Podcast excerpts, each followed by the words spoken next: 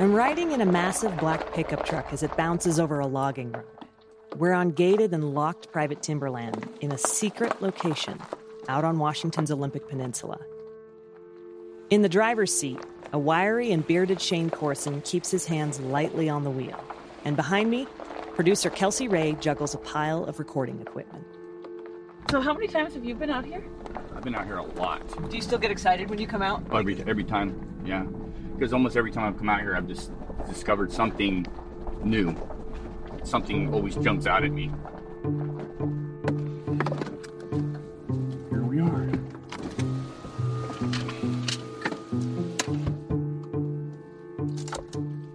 We're about to plunge through the underbrush, scouting for signs of a creature that I'm betting all of us have heard about, but aren't sure if it actually exists. I'm pretty excited about this. You know, we're going somewhere where a lot of people just haven't had access, so we're getting to see something that a lot of people haven't seen who probably would kill for this. So I'm getting my boots laced up. We have the bug spray. Yeah. You gonna get me? Yep. Hands up? All right, I think we're uh, we're good. Let's start moving. We're surrounded by huge leafy huckleberry bushes and rhododendron in full bloom.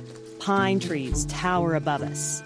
It's gorgeous, but there's no time to take in the scenery as we're trying very hard to keep up with Shane. He's your textbook mountain man, wearing head to toe camouflage and carrying all the right outdoor gear. He's one of two people with a key to get into this area. In fact, he's one of the few people who've even seen what we're about to see. It's taken me a year to get to this place. Countless trips to the Pacific Northwest, tons of interviews, building rapport, developing trust. And right now, I'm about to see something that could change everything. Whoa, you can see where it's like, Whoa. this is what I expected. yeah. hoping Uh, this is what I was. Uh, yeah, finally something is living up to my expectations. This is. This. This is crazy. This, I mean, shit, Shane.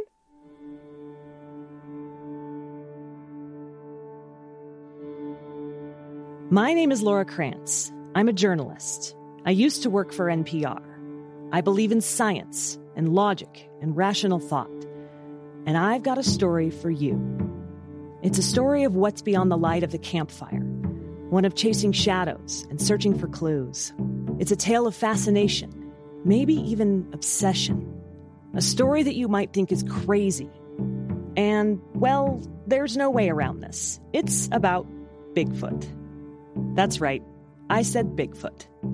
This is Wild Thing. A series about Sasquatch, science, and society. A creature that people say they've seen. What was it, Dad? What was it? And I said, I think we just saw a Bigfoot. extremely fast, very muscular. I could see the back end of the larger ones, and it was nothing but muscle. this huge, muscular, hairy covered thing walking like a human being. and the story of those who are searching for it. More than all of this, it's about why we want to believe so very badly that something like Sasquatch is out there.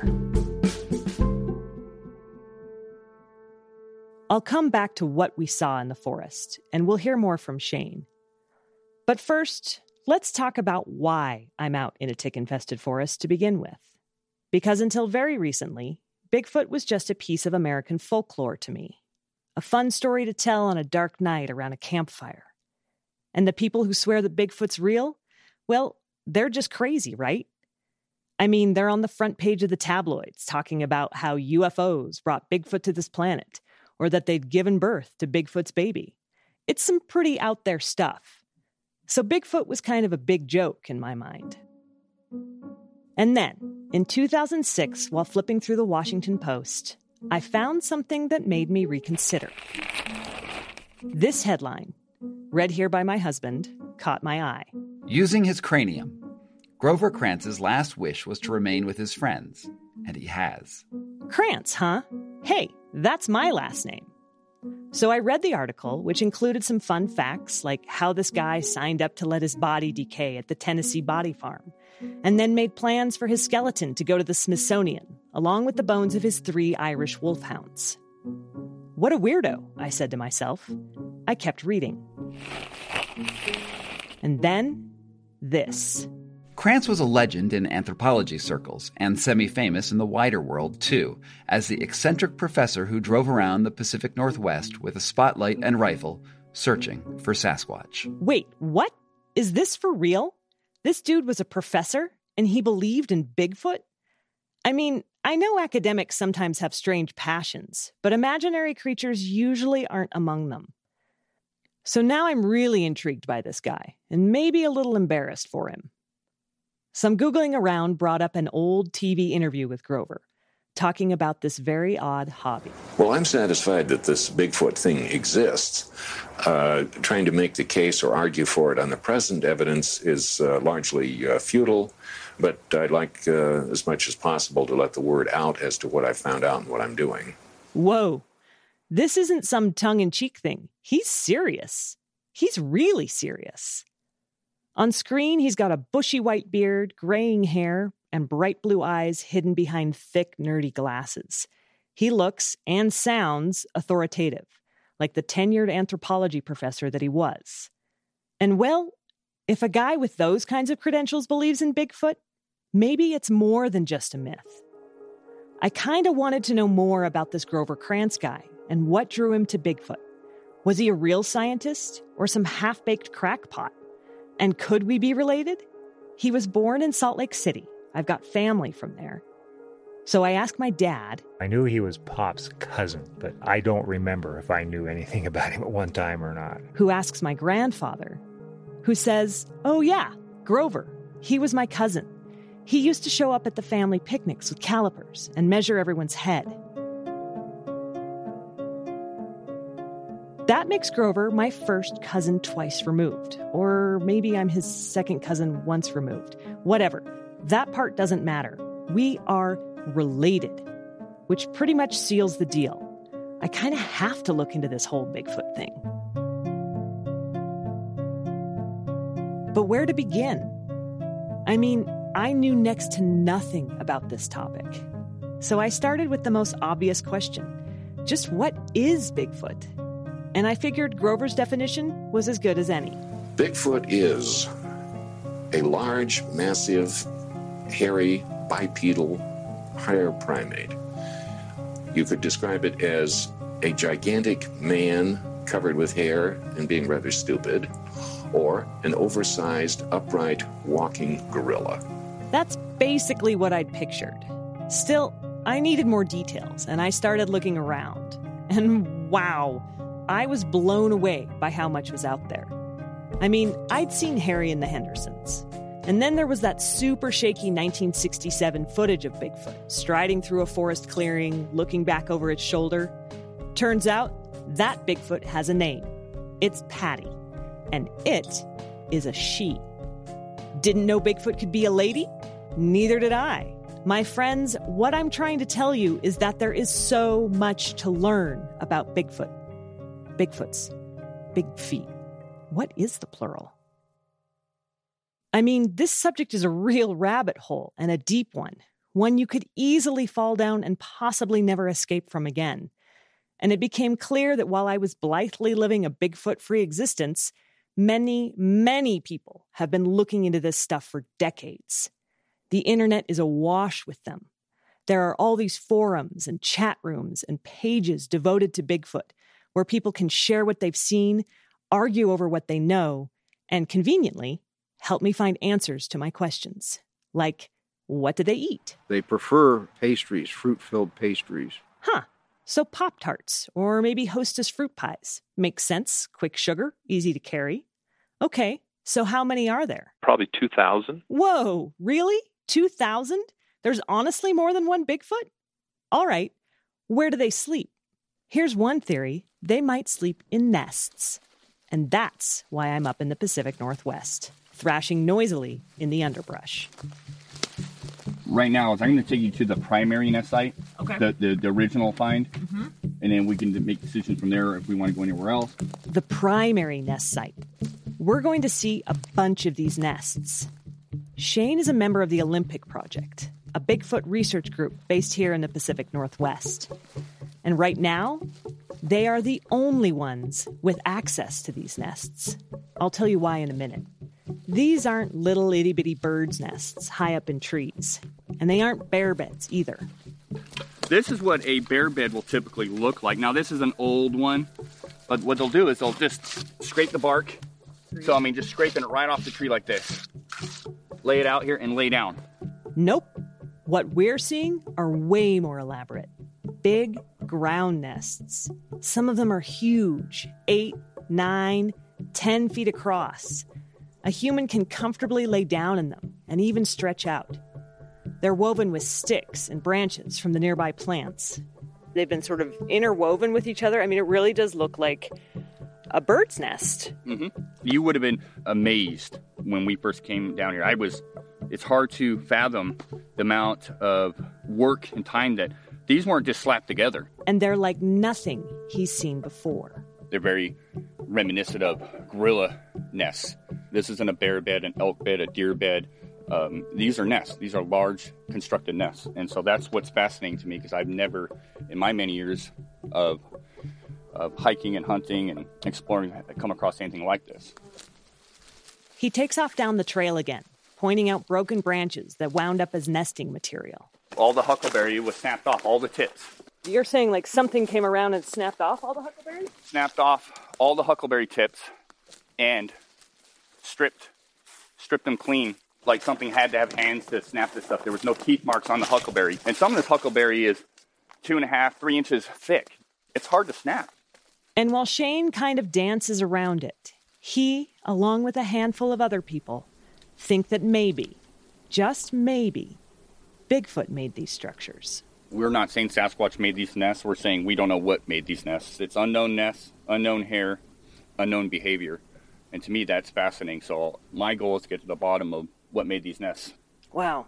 So you said you brought out wildlife experts to come out and look at this stuff. Like, who has come out here that's sort of maybe outside of the mainstream Bigfoot people? I personally was not with them, but there was two bear biologists that have taken a look at this, and and um, I can't actually say their names, but uh, they've looked at this and and uh, said this is not bear behavior that they've ever seen. And you can't say their names because they don't want to be associated with Bigfoot stuff? Do I want to be associated with Bigfoot stuff? To my knowledge, yes, yeah, and it's, I think it's just because of our association, guilty by association. Why wouldn't science want to look at it? I mean, something made this. You don't have to say Bigfoot made them. You didn't. We, we can't say Bigfoot made them. Uh, but something made these nests, and they're they're weird. They're just freaking strange. Why wouldn't you want to take a look at them? You know who would have loved to see them? Grover Krantz. And I know for a fact that he would have had no trouble getting access to this site. Because Grover wasn't just some random professor with a penchant for Sasquatch. He was, and is, kind of a big deal. Like I said earlier, I didn't know the man or anything about it. But in a year of researching this project and interviewing people who did, I have learned a hell of a lot. Which is why I'm spending a good part of the rest of this episode talking about Grover. In future episodes, I'm going to explore Bigfoot's science and evidence and lore. But I wouldn't be doing any of this if it hadn't been for Cousin Grover. For better or for worse, he's the reason we're here.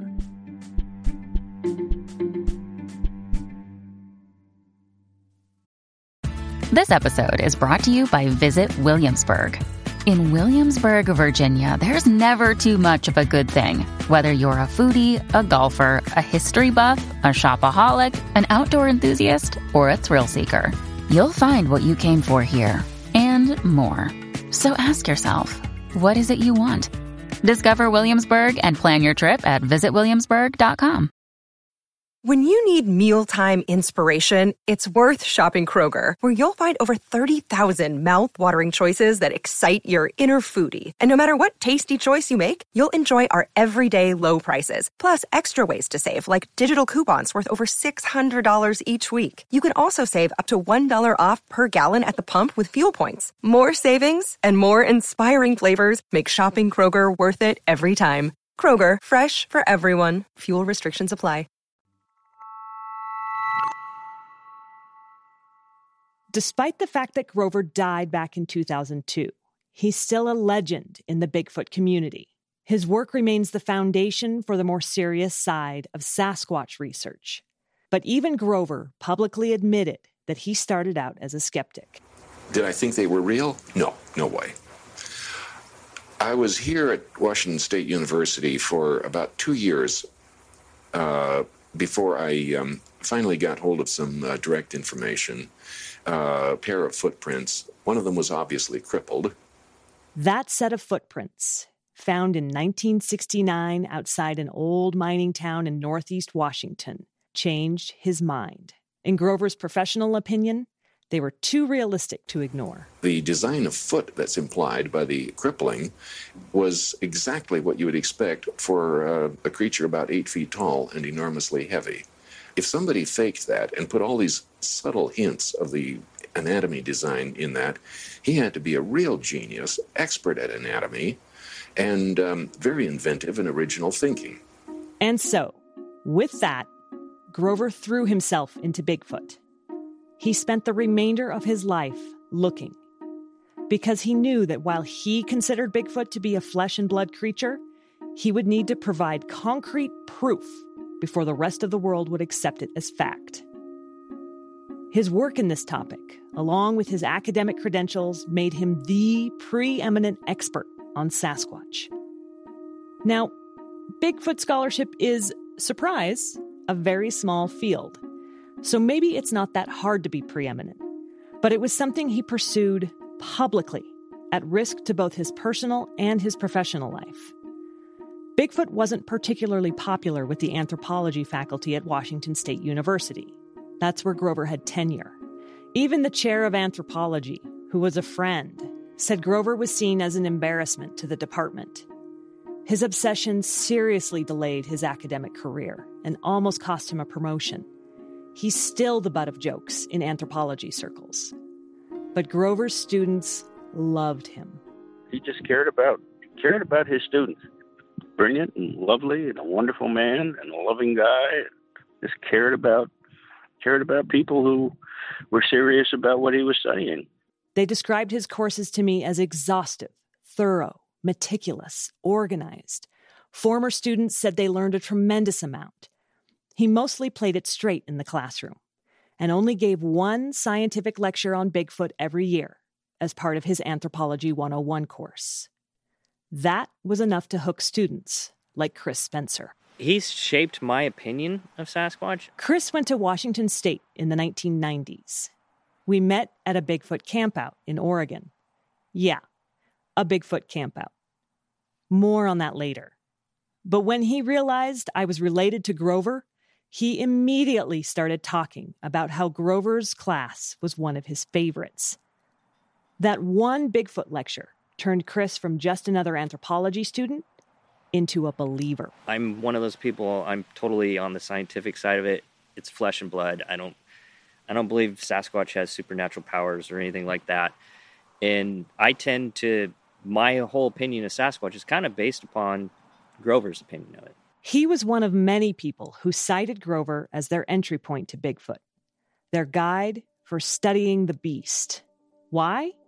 Well, Grover took a very scientific approach to the evidence, and he established how scientists should study Sasquatch if they take it seriously. He analyzed footprints for anatomical accuracy, dismissing many as fakes. He constructed biomechanical models and considered the creature's evolution using the latest anthropological findings. He took something that seemed like total nonsense and applied the same rules that he would apply to any other scientific inquiry. His approach to the Bigfoot question was, as one former grad student put it, typical Krantz. I mean, everything he did was thorough and logical. Totally runs in the family. And speaking of family, this was a man completely devoted to his work and his Irish wolfhounds. And the dogs are important. I'll talk about them in a future episode. But somehow he found the time to get married. Four times, to be exact. I don't know much about his first three wives, but you could say it was Bigfoot who introduced Grover to his fourth wife, Diane Horton. Back in the 1980s, she was living in Denver, having finished her master's in biology. She was already curious about Bigfoot when she read about Grover's work.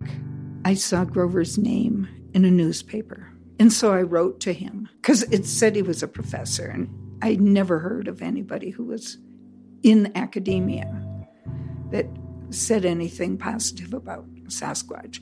They exchanged letters and then finally met in person. When they married, Diane helped Grover with his Bigfoot research, which involved overseas travel to the Soviet Union and China to discuss Bigfoot's distant cousins. And there were road trips around the Pacific Northwest conducting interviews with eyewitnesses. We went to interview this guy who had seen Bigfoot. And he was this backwoodsman type farm boy, just humongous guy, probably 250 pounds, all muscle. And he, he said that he was out there shoot, uh, hunting deer. And he saw one. A Bigfoot. He said he'd never seen anything so big. And he says, I shit my pants. and he blushed. And it was like, wow, if that guy did that. She thinks that she and Grover collected about 20 of these eyewitness accounts. But Grover also got all these testimonials in the mail, confessionals, they called them. Because the person would write, I'm 87 years old. I have to tell you what happened when I was 10. I've never told anybody before, but I have to get this off my chest.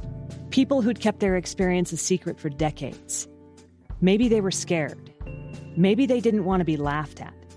But they all saw something that stuck with them. They believed. And he had hundreds of those letters with a brief little story. I was out by the barn and this Bigfoot thing walked by. Sadly, Grover didn't keep them, he just tossed them away because what he wanted was evidence and proof, and eyewitness accounts weren't enough. He was a scientist to the core, but you might not have known that from how he dressed. He always wore these safari jackets and the little, like, fisherman hat. So that gave him the idea that he was a, a hunter or something rather than a professor. He didn't wear suits. A hunter? who preferred sleeping in his own bed. But he didn't like camping in, in a tent. He didn't like a tent. He had his van all fixed up with a bed. And a, I wanted him to go, you know, let's take a tent. We can go farther. But um, no, he didn't. I'm going to go out on a limb here and say it's probably going to be a little harder to find Bigfoot if you're not willing to spend a couple nights deep in the woods. I've talked to a lot of people about their Bigfoot sightings. You'll hear their stories in the upcoming episodes.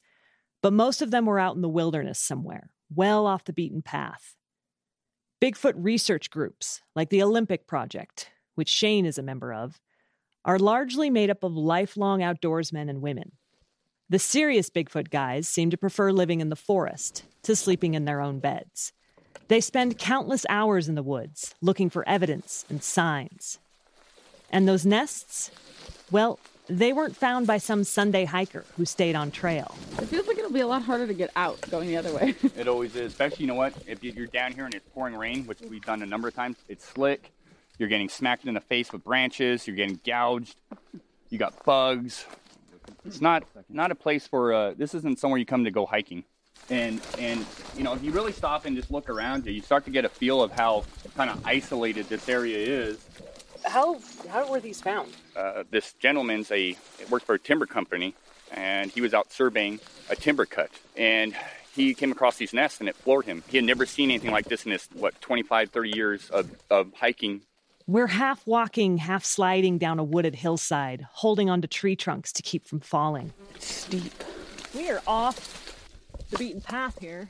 Imagine this timber guy coming out here in all years he's never come across anything like that, but to come across that and they were fresh. These nests were the huckleberry was still green, so something had been there. I think they guesstimated within a month, and he thought it was unique.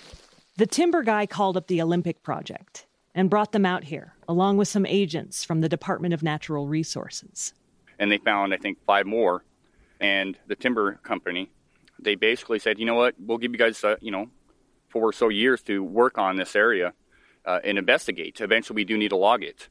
And uh, we were the only ones with the key to the gate, and pretty much the only ones that come out here. So, that, friends, is why Shane's got a key. And I know Shane from a Bigfoot expedition that you'll hear about in another episode. And knowing Shane means that producer Kelsey and I get to come out here, the only journalists who've been granted access to the site and who get updates on what these guys are finding. It's partially because we promised not to take photos, but I'm pretty sure the last name Krantz helped too. After all, I'm Grover's kin. To be honest, Grover made me want to believe, and sharing a last name with him helped me get access to his world. It opened doors. I actually had one man bow down in front of me, saying that he studied in the quote, Krantzian School of Sasquology. Other people wanted to know if I was carrying on the family legacy and adding to the body of Bigfoot research. I'm not. People have been searching for Bigfoot for decades, and I'm under no illusion that I'm going to find the big guy. I'm not even certain Bigfoot exists, but now, because of Grover, you could call me Bigfoot curious. And I've got so many questions like is it real? Why is it so elusive? And what do we do if we catch one? If they're not real, why does the myth persist? In other words, why do we want to believe? These are questions I can't ask Grover. So I'm going to interview scientists who have expertise in evolution. So some people believe Bigfoot is a long surviving remnant of a species that was called Gigantopithecus from Asia. And talk to CEOs who use Sasquatch to sell their goods. Somebody owns a national trademark for coffee for using the term Bigfoot. So I switched it to the Sasquatch Coffee Company. Um, Sasquatch Coffee. Have you tried it, Yeti? And join Bigfoot seekers on an expedition in the wilderness. Okay, I don't want to freak anybody out, but it literally looks like something standing behind a tree with a shoulder and a head. I'll parse through the evidence, like the findings from those nests. Talk to lots and lots and lots of eyewitnesses, and explore the psychology of belief. Since Grover is my entry point into all of this, I'm keeping his scientific approach at the heart of it. But I also want to tell the stories of the people who love and believe in Bigfoot looking at why people get so consumed by the search for this unknown creature, and why even the non believers are fascinated. What does all this say about Bigfoot? And what does it say about us? In the end, we may not actually find anything, but I promise the journey will be pretty damn fun. Ready?